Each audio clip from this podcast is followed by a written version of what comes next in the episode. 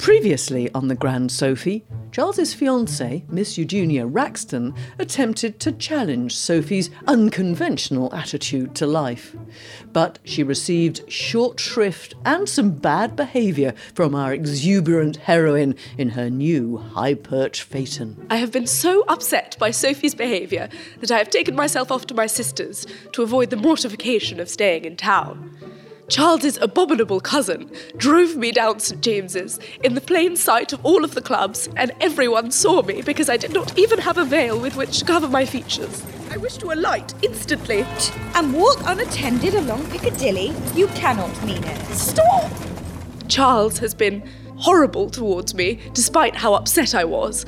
I wish never to see Sophy again. Eugenia's absence, lying low at her sister's house, in the opinion of the younger members of the Rivenhall family, was a relief for which they felt nothing but gratitude. They spent their time teasing Sophy over the attentions paid to her by the stolid and florid Lord Bromford, who danced with her once at Almack's and decided she'd be just the wife for him. Did I tell you, Miss Stanton Lacy, about my time in Jamaica? Indeed, Lord Bromford. You have told me so much about it. I confess it is beginning to lose its fascination. You, you know, of course, I was sent there for the sake of my health.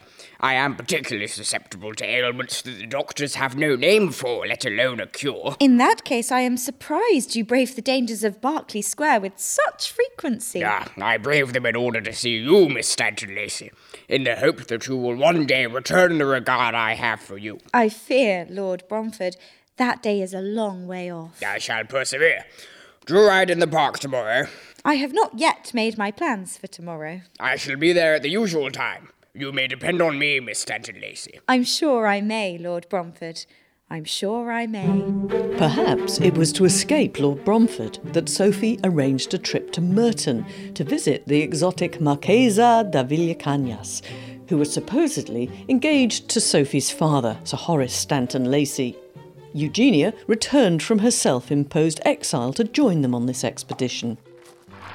And they were about to set off from Berkeley Square when Augustus Fawnhope, with whom Charles's young and beautiful sister Cecilia fancied herself in love, appeared and at once proposed to join them. I had no notion when I got up this morning what I wished to do, but now I know. I will go with you to romantic Merton. My dear Mr. Fawnhope, you cannot mean it. I would love it if Augustus accompanied us, Mamma. Yes, but Charles. Is this your doing, Cousin Sophy? Did you invite that abominable puppy, as well as that fellow Talgarth? I assure you, Cousin Charles, that I did not. I, with my fair Cecilia, to Merton now will go, where softly flows the wandle and. and daffodils that blow. What an ugly word wandle is. Why do you frown at me, Lady Ombersley? May I not go with you? I'm sure we should be pleased to take you, Augustus, but we're going to visit the Marquesa de Villa Villacañas, and she won't be expecting you. Now there is a beautiful name. Villacañas, a Spanish lady, with garments gay and rich as may be, decked with jewels had she on. Oh, Augustus, how beautiful. He's the most abominable poet. I agree with you, but he is incredibly good looking. How can you tolerate such a fellow? Come, don't let's talk of him. I have sworn not to quarrel with you today. You amaze me. I trust it is because Eugenia has generously decided to forgive you. Don't be such an ape. I want to drive your greys, of course. Oh, that. When we're clear of the town, you shall do so. That is a remark calculated to make me lose my temper. I shall not do so, however. I'm not saying I doubt your skill. A handsome admission, which cost you an effort to make. That makes it all the more valuable. But your English roads are so much better than the ones in Spain that not much skill is required. Now you're trying to provoke me, Sophy. As if I would ever do such a thing. Can we go a little faster now we're free of those narrow streets? We can, and I shall hand you the reins once we've overtaken the landaulet. Which was the small four wheeled carriage in which Lady Ombersley, Cecilia, Eugenia, and Augustus were travelling. Eugenia and Augustus were discussing Dante's Inferno, and Cecilia was bored, though her handsome poet was either ignorant of the fact or indifferent to it. You can take the reins now, Sophy. I'm glad I'm not in the landaulet. Why, Charles? Surely your knowledge of Italian poetry is as good as Mr. Fawnhope's. I wouldn't demean myself talking to him. You took that bend awfully fast. I thought you wanted to get away from the others. Fawnhope and that rakish friend of yours, Talgarth.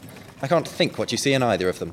Augustus is very pretty, and Sir Vincent is very amusing. And I'm neither, I suppose. You may suppose what you please, Charles, but you and I have very different tastes. That is very true. Except when it comes to horsemanship. Enough with the horses. We need a change of scene, so let's imagine ourselves arriving at the Merton house procured for the Marquesa by Sophy's father, in what was then a fashionable suburban village on the outskirts of London. Picture for yourselves a spacious Palladian villa with lots of columns and arches, prettily situated in charming gardens, with a bluebell wood attached. Since they'd arrived before the rest of the party, Sophy left Charles to ensure his horses were properly stabled and went to see the Marquesa, who she discovered reclining on a sofa in a sunny drawing room with the blinds half drawn. Sophy immediately flung back the curtains, saying as she did so, Sancia, you can't go to sleep when your visitors are almost at the door. My complexion, Sophy. There is nothing so injurious as sunshine. How often have I said it? Yes, but my aunt will think it quite odd if you lie in darkness and she has to grope her way to you. Do get up. Bien entendido. I will get up when your aunt approaches. If she is at the door, it shall be now. You will help me to rise. The Marquesa was an opulent brunette, wearing a gown of gauze over satin, revealing a good deal more of her shape than Lady Ombersley, let alone Eugenia, was likely to think seemly.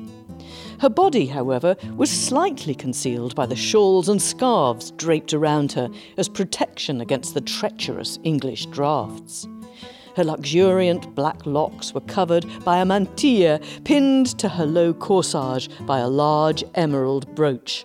More emeralds, massively set in gold, dangled from her earlobes, and her famous pearls were twisted twice around her throat, but still hung almost to her waist. She was a little over 35, but her plumpness made her seem older. She certainly didn't look in the least like a widow, which was the first thought that occurred to Lady Ombersley when she entered and took the languid hand held out to her. Come sta? Sancia, in English. Well, I can speak French and English, and both very well. Also German, but that not so well, yet better than most people. It is a profound happiness to meet the sister of Sir Horace, though you do not, I find, resemble him. Are these then all your sons and daughters? Oh, certainly not. Allow me to introduce my son Hubert. This is my daughter Cecilia. Uh, this is Sir Vincent Talgarth. Howdy do, Mom. The Marquesa quickly lost interest while the names of her many guests were being recited, until Sophy reminded her that she'd met Sir Vincent Talgarth before on a certain evening on the Prado. She did, however, compliment Cecilia on the perfection of her features and Lady Ombersley on her beauty. She smiled kindly at Eugenia and said only that she too was very English. I fear I'm not above the ordinary, but I've been brought up to think beauty is only skin deep. In England, the fashion is for dark women. I am, of course, a great admirer of Don Quixote. All the English are, and they will none of them say the name correctly. In Madrid, when the English army was there, every officer told me he much admired Cervantes. No, mostly it was not true. We also have Montalban and Lope de Vega. El Fénix de España. Sophy, this young man with the face of an angel reads Spanish. Indifferently, I assure you. We will talk together. Certainly not, if you mean to do so in Spanish. Fortunately, the Marquesa's butler announced that refreshments were being laid out in the dining room. Luncheon is served, ma'am. The guests trooped in to partake of a profusion of succulent foreign dishes, This sauce is um, very interesting. garnished with aspic, spread with subtle sauces, and served with various excellent wines. Jellies, These brandy cherries are absolutely fantastic. trifles, syllabubs, bowls of fruit, and coffee creams in cups of almond paste rounded off what the Marquesa called a light repast. Only Miss Wraxton, Eugenia, held back. Vulgar to eat so much at luncheon, Hubert. I disagree. The Marquesa herself consumed so many coffee creams, Italian biscuits, and brandy cherries It is so hard to find delicious almond paste away from Madrid. that the young Rivenhalls regarded her with respect bordering on awe. So, Signora Ombersley, I'm sure the young people would like to wander through our very pretty bluebell wood while you and I repose ourselves a little. Though it would never have occurred to Lady Ombersley to suggest a siesta to a visitor, as she invariably dozed during the afternoon, she had no fault to find with this programme. While the rest of the party wandered out into the gardens, the two older ladies returned to the drawing room, where each arranged themselves on a sofa. So you met my brother in Madrid? I did. It is not amusing to be a widow, and I prefer England to Spain since my country is now so impoverished. And you and Horace. Yes? Are you. uh, I mean, do you intend. To marry. He has talked of it, but to be a stepmother to Sophy, no, and a thousand times no. Oh, we are all very fond of my dear niece. I also, but she is too fatiguing. One does not know what next she will do, or, which is worse by far, what she will make one do that one does not wish to do at all. Oh, my dear Marquesa, I'm sure my niece could never persuade you to exert yourself in any way disagreeable to you. It is plain that you do not know Sophy. To withstand her is much, much more fatiguing still. The two ladies did not discuss Sophy for very much longer, as they were both overcome by the need for a post prandial nap. Sophy herself was walking in the Bluebell Wood with Charles's younger brother, Hubert, whose moods she noticed swung from exaggerated high spirits to black depressions. As she could never see someone suffer without inquiring the cause and, if possible, putting it right, she asked if there was anything troubling him. Troubled? Is that what I look like? Dear Hubert, I wouldn't have asked if I didn't think something was up. Don't get on your high horse. Tell me, and perhaps I can help. Well, well, I have been a trifle worried. But it's no great matter, and I expect to put it all behind me very shortly. Let's sit down and talk about it. Come, Hubert, and tell me all. If it is money, and it nearly always is, it's the most odious thing, and you do not care to ask your papa, I expect I could assist. My father, he hasn't a feather to fly with. And what's so dashed unjust when you consider his past activities is that the only time I ever applied to him, he went into a worse rage than Charles. Does Charles go into a rage?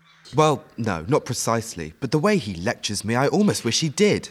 So you don't want to approach him? Then allow me. Certainly not. Devilish good of you, Sophy, but I haven't come to that yet. Come to what exactly? Borrowing from females, of course. Besides, there's no need. I shall come about, and before I go back up to Oxford, thank the Lord. How? Never mind, but it can't fail. If it does, uh, but it won't. I may have a father who, well, no sense in talking of him. And I may have a dashed disagreeable brother who holds tightly to the purse strings. But fortunately for me, I have a couple of good friends, whatever Charles may say. Does he dislike your friends? Lord, yes. Just because they're knowing uns and kick up a lark every now and then, he proses like a Methodist. But here, Sophy, you won't go talking to him now, will you? Of course I shan't. What a creature you must think me. No, I don't. Only, well, it don't signify. I shall be as merry as a grig in a week's time, and I don't mean to get into a fix again, I can tell you. Meanwhile, Augustus and Cecilia were walking hand in hand, closely chaperoned by Eugenia and accompanied by Sir Vincent Talgarth. Augustus was inspired, but so far had managed only one line. When amidst bluebells my Cecilia treads. Isn't there a poem by Cowper about bluebells, Mr. Fawnhope? Oh, you know Cowper's work, Miss Wraxton. Eugenia thus succeeded in diverting Augustus's attention from Cecilia to herself, which gave Sir Vincent Talgarth, who was almost as bored as Cecilia, the opportunity to detach her from her poetical swain. Profound though my admiration is for Miss Wraxton's intellect, I do find her conversation oppressive. Don't you, Miss Rivenhall? No one but you and my cousin Sophy would dare say as much. To be honest, I find woods and blue stockings have a lowering effect on my spirits. Are you the same? I fear I am, Sir Vincent. Then, as the ground is too damp to make it fit for a walk by a delicate. I am not that delicate. I was going to say a delicate and beautiful young lady. I suggest we visit the Dovecot, where at least there will be solid ground beneath our feet. Will you accompany me? Will Mamma approve? I believe she and the Marquesa are asleep. Would Eugenia approve? Do you want to ask her? Certainly not. Let us go. While Eugenia and Augustus were left in the wood to argue over the merits of the metaphysical poets, and with Cecilia engaged in harmless dalliance with Sir Vincent, Sophy went back towards the house, where she found Charles seated under an elm tree with her dog, Tina, who was sleeping off a large meal. If you want to see a rare sight, Sophy, peep in at the drawing room window. My mother is sound asleep on one sofa and the Marquesa on another. Well, if that is their notion of enjoyment, I don't think we should disturb them. May I join you? Plenty of room. Thank you. I don't care for an afternoon nap, but I do try to remember that some people like to spend half their days doing nothing at all. No one could call you idle. Though I sometimes wonder if it wouldn't be better for the rest of us if you were. Charles! As we've agreed not to quarrel today, I won't pursue that thought. Uh, tell me, though, what is your uncle about to be marrying that woman? She is very good natured, you know. And Sir Horace says he likes restful women. As a surprise? Charles. All I meant is that I'm surprised you have sanctioned so unsuitable a match. That's not what you meant at all. And besides, I have no say in the matter. Don't play the innocent with me, cousin. I know you well enough to be certain you rule my uncle with a rod of iron. I'm sure you've guarded him from dozens of Marquesas in your time. Well, yes. But then none of them would have made the poor angel as comfortable as I think Sancia may. I'm determined he should marry again. Are you saying this match is of your making? Certainly not. There's never any need to make matches for Sir Horace. He's the most susceptible creature imaginable. A pretty woman only has to cry on his shoulder and he'll do anything she wants. Charles was about to reply when he noticed his sister Cecilia come into view, accompanied by Sir Vincent. He frowned, which prompted Sophy to say severely, Now, don't take one of your pets just because Ceci flirts a little with Sir Vincent. You should be thankful to see her taking an interest in someone other than Mr. Fawnhope, but there's no pleasing you. I'm certainly not pleased with that connection. There is no cause for alarm. Sir Vincent is only interested in heiresses. It isn't Sir Vincent who concerns me. This conversation was interrupted by a tap on the window from the Marquesa, who beckoned them all inside. She was so much refreshed by her nap that she appeared quite animated. She and Lady Ombersley had thoroughly discussed various recipes for preserving the complexion, including raw veal, laid on the face at night to remove wrinkles, and they were agreed on the benefits of chervil water and distilled strawberries, all of which had given the Marquesa an appetite, as it had been at least two hours since their previous repast. I beg you will join me in taking tea and angel cakes. Oh, rather. Hubert, you ate so many cakes at luncheon. That was hours ago. And don't tell me you haven't worked up an appetite gallivanting with Sir Vincent. I was not gallivanting. He got someone to bring us some maize, and the pigeons were pecking it from my lips. How disgusting. That'll do, you two. Where's Eugenia? And Mr. Fawnhope, I've no doubt Augustus and Eugenia are quoting poetry at one another in the wood. on their own. You may be sure, Mamma, that Eugenia would not permit any impropriety. You dreadful boy, what have you done? Only lock them in the wood. That'll teach her. It will not do. Give me the key to the gate and don't let anyone see. Spoil sport. Here you are. It's so unlike Eugenia, I can't think what they could be about. It is for sure not difficult to imagine, with so beautiful a young man in so romantic a play. I'll go and look for them. I wonder if one of the gardeners might have locked the gate, thinking we'd all left the wood. Uh, excuse me. Charles, wait for me. If I must. So stupid. Sancia lives in dread of robbers and insists the servants never leave a door or a gate unlocked. One of them, assuming we had all returned to the house, locked the gate and gave the key to the butler. Here it is. And there is Eugenia, not looking at all pleased. Oh dear. But Mr. Fawnhope seems quite at ease sitting on that bank. No doubt he is composing some epic poem. No doubt. Eugenia, I have the key. I am so sorry, Miss Wraxton. It's all the fault of Sancia's absurd terrors. Are you very bored and chilled? You did this! No, I assure you. Uh, did you not shout for assistance? A lady does not shout, Charles. I asked Mr. Fawnhope if he could climb over the fence, and he said he couldn't. That doesn't surprise me.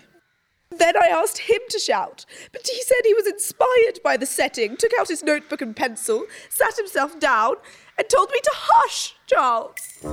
I am not accustomed to being spoken to in such a fashion. Never mind. Come and drink some of Sancia's excellent tea. This was all your doing, Miss Stanton Lacy. You are unprincipled and vulgar and. Eugenia!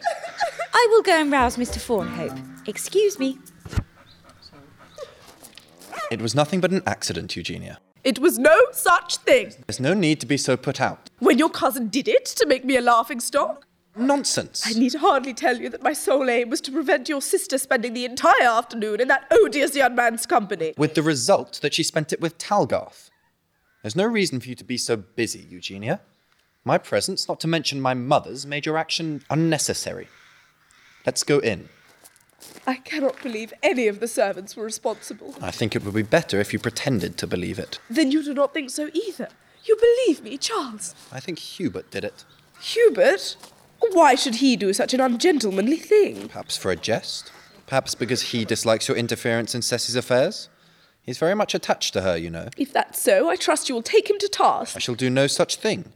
If he was responsible, at least you have my cousin to thank for your speedy release. Your cousin Sophy. She was the one who brought me the key. After leaving me there for at least half an hour. She wasn't to blame, I assure you. An apology might be in order. An apology? My dear Charles, if anyone is owed an apology. Let's say no more about it, shall we?